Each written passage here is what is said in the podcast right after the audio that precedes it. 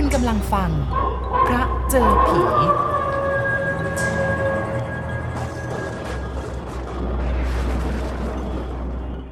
กลางเดือนเมษายนราวพุทธศักราช 2512 ช่วงหยุดเทศกาลสงกรานต์ผมกำลังพักอยู่ในเหมืองแร่ที่เขตศพเมย ซึ่งห่างจากตัวอำเภอแม่เสรียงราว 6 ชั่วโมง โดยทางรถยนต์ ที่นั่นถูกล้อมรอบด้วยป่าทึบแล้วก็ขุนเขาที่สูงทะมึน บ้านพักหลังเล็กๆของเรา อยู่ตรงท้ายเหมือง ริมลำธารสายใหญ่ เมืองแร่วูเฟรมแห่งนั้นเป็นของครอบครัวสุรศักดิ์เพื่อนรักคนหนึ่งในมหาวิทยาลัย ช่วงนั้นมีวันหยุดเรียนหลายวัน ผมก็เลยขอตามไปเที่ยวที่นั่นด้วย เราใช้เวลากับการใช้ชีวิตกลางแจ้งอย่างที่ชอบตอนกลางคืนออกส่องสัตว์ประเภทเก้งกวางที่มีอยู่ชุกชุม บางวันก็ออกไปท่องเที่ยวตามหมู่บ้านชาวเขา ซึ่งมีอยู่หลายแห่ง วันหนึ่งเราออกเรือไปตกปลากันตั้งแต่สายๆ มีคนงานเหมืองแร่ชาวพม่า เป็นคนนำทาง เตรียมสเสบียงกลางลงเรือพาย ตามลำธารสายใหญ่ เลยจากเหมืองขึ้นไปในป่าลึก นอกจากชาวกะเหรี่ยงแล้ว ริมแม่น้ำสองสามแห่งที่เราผ่านไปเมื่อเช้า เหนือขึ้นไปจากเหมืองแร่ แทบไม่มีผู้คนอยู่อีกเลย จนถึงเที่ยงก็ยังไม่ได้ปลาสักตัวหยุดกินกลางวันกันริมศพห้วยที่ไหลมาบรรจบกับลำน้ำเมย เหนือบ้านซูโดไป ขณะที่กำลังตัดสินใจว่า บ่ายวันนั้นจะย้อนกลับทางเดิมหรือต่อขึ้นเหนือ เราก็เห็นกระเหรี่ยงสองคน เดินออกจากป่า แถวด้านเหนือ ตรงมาทางที่เรานั่ง เมื่อมาใกล้ ผมสังเกตเห็นทั้งสองคนมีสีหน้าร้อนรน คนที่อาวุโสกว่ายกมือไหว้สุรศักดิ์อย่างคุ้นกัน นายจะไปทางไหนกันกระเหรี่ยงคนที่มีอายุถามขึ้น ด้วยสำเนียงไทยแปร่งตามแบบชาวเขาทั่วไป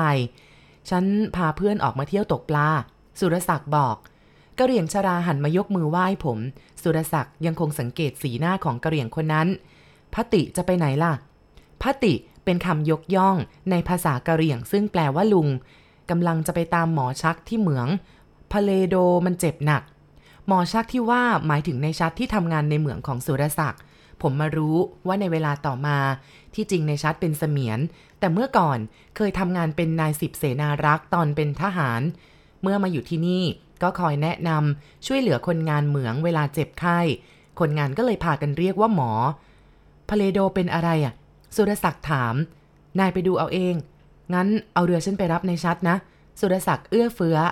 กระเหรี่ยงบ้านนั้นเป็นคนงานในเหมือง เดี๋ยวฉันจะไปดูพาเลโดพติรับในชัดแล้วก็ไปเจอกันที่นู่น ผมแอบนิยมเพื่อนอยู่ในใจว่าต้องโอบอ้อมอารีแบบนี้ ถึงจะเป็นที่พึ่งของคนงานในเหมืองได้ เราปล่อยให้สองคนนั้นใช้เรือพายไปตามในชัดที่เหมืองพร้อมกับคนงานพม่าที่มากับเราเมื่อเช้า พอพวกนั้นรับสายตา ผมกับสุรศักดิ์ก็เดินตามทางเล็กๆ ที่ตัดผ่านป่าโปรง่งเส้นทางเดินแถบนั้น สุรศักดิ์คุ้นเคยดีอยู่แล้ว ครึ่งชั่วโมงต่อมาก็มาถึงบ้านของซูโดที่เรานั่งเรือผ่านไปตั้งแต่เมื่อเช้า ที่นั่นเป็นหมู่บ้านกะเหรี่ยงเล็ก ๆ มีอยู่ประมาณ 30 หลังคาเรือน ชาวบ้านส่วนใหญ่ทำงานในเหมือง หรือหาของป่าขาย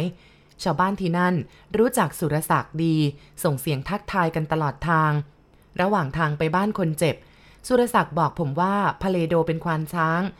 ที่รับจ้างชักลากไม้ ยามว่างงานมักมารับจ้างอยู่ในเหมือง ผมตามสุรศักดิ์ไปจนถึงบ้านคนเจ็บ ซึ่งเป็นไม้ไผ่ใต้ถุนสูง มุงหญ้าคาเหมือนบ้านของชาวเขาทั่วไปไต่บันไดขึ้นไปบนบ้าน ซึ่งควรจะเรียกว่ากระต๊อบมากกว่าอย่างอื่น เมื่อขึ้นไปถึงข้างบนกระต๊อบหลังนั้น เราก็เห็นคนเจ็บนอนอยู่ ชายกระเหรี่ยงเคราะห์รายผู้นั้นอายุราว 40 กว่า นอนเหยียดยาวอยู่บนเสื่อเก่าๆหญิงที่อยู่ข้างๆ ซึ่งคงเป็นเมียคนเจ็บ นั่งชันเข่าอยู่อย่างทอดอะไร ส่งเสียงสะอื้นเบาๆ อย่างน่าเวทนา ใบหน้าคนเจ็บซีดเผือด หายใจหอบถี่ ทั้งๆทที่ยังไม่รู้สึกตัวเราสังเกตเห็นเท้าขวาบวมเป่ง ผมนึกเดาในใจตามที่เคยพบมาว่า กระเหรี่ยงคนนี้คงถูกงูพิษ ประเภทงูกระปะกัด ผมกับสุรศักดิ์ซุดตัวลงข้างๆ คนเจ็บ พยายามพิจารณาดูบริเวณฝ่าเท้าเรื่อยมา จนถึงหน้าแข้งของขาข้างที่บวมอย่างผิดปกติ ผิวหนังตั้งแต่หน้าแข้งลงไปเหมือนจะปริออกมาต่อหน้าต่อตาเรา หน้าแปลกที่ไม่มีริ้วรอยของเขี้ยวอสรพิษ อย่างที่ผมคาด คนเจ็บเพ้อเสียงดังเพราะพิษไข้ ผมจับใจความไม่ได้เพราะเป็นภาษากะเหรี่ยง สักพักใหญ่ๆ ในชัดก็มาถึงพร้อมกับกะเหรี่ยงชรา คนที่เราพบอยู่ที่ศพห้วย และยังมีชาวบ้านอื่นๆ อีก 3-4 คนตามมาด้วย ผมกับสุรศักดิ์จึงลงมาจากกระต๊อบอันคับแคบหลังนั้น เพื่อเปิดทางให้ในชัด และคนอื่นๆ ขึ้นไปเยี่ยมอาการคนเจ็บบ้าง ราว 20 นาทีต่อมาในชัดก็ลงมาหาสุรศักดิ์กับผม ซึ่งยืนอยู่ตรงลานดินหน้าบ้านชีพจรกับความดันอ่อนลงทุกที ผมสั่งให้เอาเปลหามลงเรือไปขึ้นรถที่เหมือง แล้วก็เข้าโรงพยาบาลที่แม่เสรียงคืนนี้ ในชัดรายงาน แล้วพาเลโดไปโดนอะไรมาล่ะ สุรศักดิ์ถามตรงกับใจผมที่อยากรู้ ในชัดนิ่งไปครู่หนึ่ง ผมเองก็ไม่เคยเห็นเหมือนกันนะครับ รอยแผลอะไรก็ไม่มี แต่ไข้สูงมาก เมียแกก็ไม่รู้เรื่อง ก็บอกแค่ว่าพาเลโดกลับมาจากปล่อยช้าง อยู่ที่ห้วยบน กลับมาก็บ่นว่าเจ็บขา แล้วก็บอกว่าง่วงนอน สักสามชั่วโมง ก็เป็นอย่างที่เราเห็นนี่แหละครับ ไปปล่อยช้างเหรอ ผมสงสัย สุรศักดิ์อธิบายว่า อ๋อ พวกควานปากกากยอน่ะ เวลาช้างว่างจากงานนานๆ เขาจะเอาไปปล่อย ให้ไปหากินเองในป่า พอถึงเวลาก็ไปตามเอาปากากยอ เป็นสรรพนามที่กะเหรี่ยงใช้เรียกตัวเอง ผมเคยได้ยินว่าในบรรดาชาวเขาทั้งหมดกะเหรี่ยงเป็นชนเผ่าที่มีความชำนาญในการเป็นควานช้างมากกว่าใคร แต่ก็ไม่เคยรู้ว่า พวกนั้นปล่อยช้างไว้อย่างนั้น แล้วช้างไม่หนีหรือว่าไปทำร้ายชาวบ้านที่เขาหาของป่าหรือ ผมถามช้างน่ะมันไม่หนีหรอกครับ เพราะว่ามันคุ้นเคยกันกับควานในชัดรอบรู้เรื่องชีวิตชาวเขาดี เพราะว่าอยู่ที่นี่มานานหลายปี บางทีก็มีบ้างที่ไปไล่เหยียบพวกหาของป่า แต่ชาวบ้านก็จะรู้กันว่าตรงไหนปล่อยช้างไว้ เขาก็จะไม่เข้าไปใกล้ตรงนั้น เราคุยกันถึงตอนนี้คนเจ็บก็ถูกหามลงมาจากบ้าน ไปลงเรือลำเล็กของเราอย่างทุลักทุเล สุรศักดิ์บอกให้ในชัดนั่งไปกับผู้ป่วยด้วย แล้วให้จัดการเรื่องรถที่จะเข้าไปแม่เสรียง ส่วนเราสองคนจะอยู่ที่หมู่บ้าน จนกว่าในชัดจะส่งเรืออีกลำจากเหมืองมารับ เย็นวันนั้นกว่าจะได้กลับมาที่บ้านพักท้ายเหมืองก็เกือบค่ำหลังจากอาบน้ำเรียบร้อยแล้ว เราสองคนก็นั่งกินข้าวกันตรงระเบียงที่ยื่นลงไปลำธาร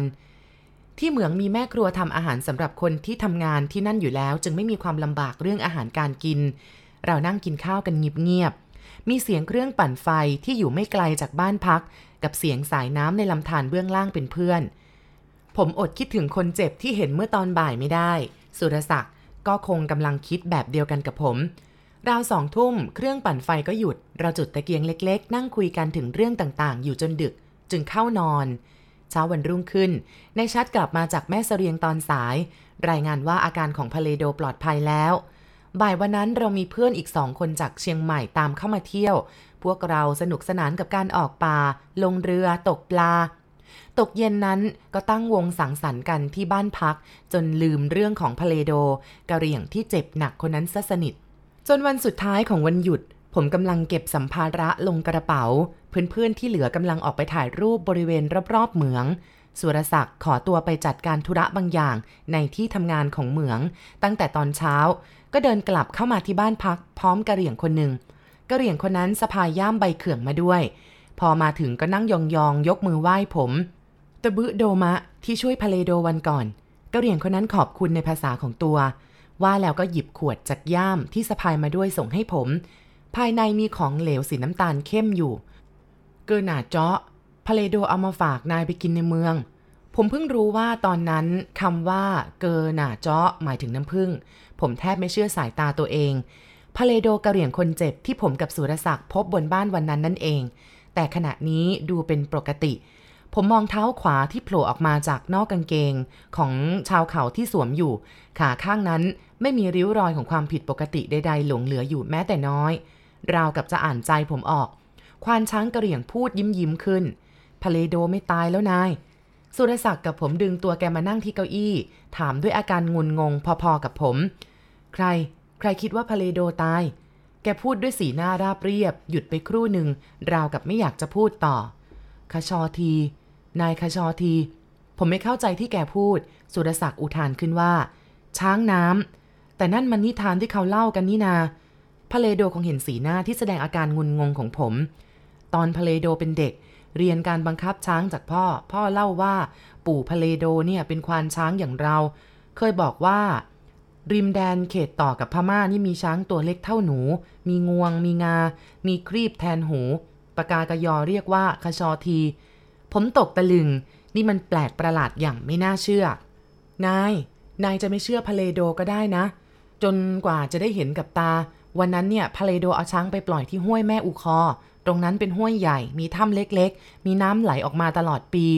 พาเลโดปล่อยช้างแล้วก็นั่งกินข้าว บนก้อนหินใหญ่ ได้ยินเสียงช้างหลายตัวร้อง ช้างพลายของพาเลโดตกใจวิ่งเข้าป่าพาเลโดก็นึกว่าเจอช้างป่าลงมากินน้ำเข้าแอบหลังก้อนหิน เห็นช้างตัวเท่าหนู เดินออกมาจากรูถ้ำที่น้ำไหลสี่ห้าตัวพาเลโดกลัวแทบตายอา้าวแล้วกลัวทำไมล่ะ เป็นฉันแล้วก็หาทางจับมาสักตัวสิ ผมชักนึกสนุก ถ้ามันเป็นเรื่องจริงแล้วก็จับไปเลี้ยงในสวนสัตว์ คงเป็นเรื่องน่าสนใจของคนที่ไม่เคยเห็น พ่อของปู่เล่าว่าคชอทีเนี่ยเป็นพราย ใครเห็นแล้วไม่รอดชีวิตสักคน เวลามันลงดำน้ำแล้วก็ว่ายเนี่ยเหมือนปลาเลย นี่มันนิยายชัดๆ ใครเขาจะเชื่อ สุรศักดิ์ทวงขึ้น พวกกระเหรี่ยงเชื่อเรื่องผีสางนางไม้แบบนี้ทุกคนปากากะยอไม่โกหกกันหรอกนาย พเลโดเห็นมันออกมาจากรูนั้นสี่ห้าตัว กระโดดลงน้ำทีละตัว มันร้องแปรนแปรนยังกระช้างใหญ่ก้องไปทางห้วยพาเลโดกลัว ทิ้งข้าวห่อวิ่งข้ามก้อนหิน พอจะกระโดดข้ามแอ่งที่เห็นมันลงเล่นน้ำปรากฏว่าตีนพาเลโดเนี่ยลื่นลงไปในน้ำข้างหนึ่งน้ำตรงนั้นร้อนยังกระไฟ เจ็บแปลบขึ้นมาถึงตรงนี้เลยพาเลโดเอามือทาบหน้าอกตัวเอง พาเลโดวิ่งกลับมาถึงบ้านก็ง่วงนอน แล้วก็ไม่รู้สึกตัวอีกเลย จนฟื้นขึ้นที่โรงพยาบาลที่มูลโยพาเลโดเล่าช้าๆ ด้วยภาษาไทยที่ไม่ค่อยชัดนัก มูลาโยเป็นคำที่ชาวปากากยอดเรียกอำเภอแม่เสรียง โชคดีที่หมอเขาช่วยทัน กับดวงของเรายังไม่ถึงคราวตาย ผมว่าพาเลโดเหม่อมองออกไปทางลำห้วยอย่างไม่มีจุดหมาย นาย นายพูดถึงดวงอะไรนะพาเลโดไม่เข้าใจ ถ้าพ่อของพาเลโดไม่มาช่วย ตอนนี้ นายได้ฝังศพพาเลโด เมียของพาเลโดต้องเป็นหม้าย พ่อของพาเลโดอยู่ที่ไหนล่ะ แล้วตามไปช่วยพาเลโดได้ยังไง สุรศักดิ์ถามขึ้นอย่างอดไม่ไหว พเลโดเล่าต่อด้วยใบหน้าเศร้าๆ พ่อตายไปนานแล้วนาย ตั้งแต่พเลโดยังไม่มีเมีย ตอนนอนเจ็บน่ะพเลโดฝันว่าพ่อเดินมาหาพเลโดที่เตียงนอน พ่อบอกว่า เองนะ่ะเจอคาชอทีแล้วใช่ไหม ที่พ่อของพ่อเคยเล่าให้ฟังตอนยังเด็กๆพเลโดตกใจ พ่อตายไปตั้งนานแล้วจะมาหาได้ยังไงพเลโดพูดไม่ออก พ่อหัวเราะแล้วก็บอกว่า เราเป็นควานกันมาตั้งแต่ปู่ ถ้าเองตายเพราะเรื่องนี้ข้าจะเอาหน้าไปไว้ที่ไหน และพ่อก็ล้วงเอางาช้างเล็ก ๆ ที่อยู่ในไทที่พเลโดห้อยติดตัวออกมา ฝนกับหินที่เอามาด้วย แล้วก็เอามาทาที่ขาพเลโดพเลโดก็ฟื้นขึ้นมา สบายดีทุกอย่าง หมอเขาให้กลับตั้งแต่เมื่อวาน งาช้างเหรอสุรศักดิ์ถามขึ้นด้วยความพิศวง ผมนึกในใจว่า อืมมันช่างแปลกประหลาดสิ้นดี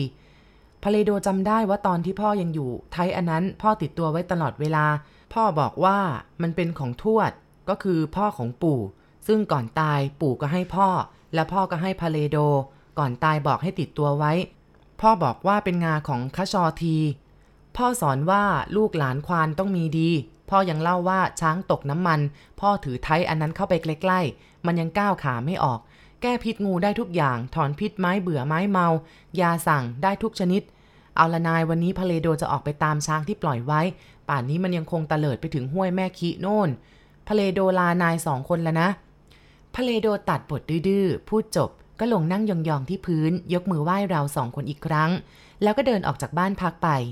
ผมกับสุรศักดิ์มองหน้ากันอีกครั้ง ไม่รู้ว่าควรเชื่อเรื่องที่พเลโดเล่าได้หรือไม่ แต่สิ่งที่เราเห็นอยู่ต่อหน้าต่อตา กับอาการของแกเมื่อสามวันก่อนนั้น ผิดกันกับวันนี้ราวหน้ามือเป็นหลังมือ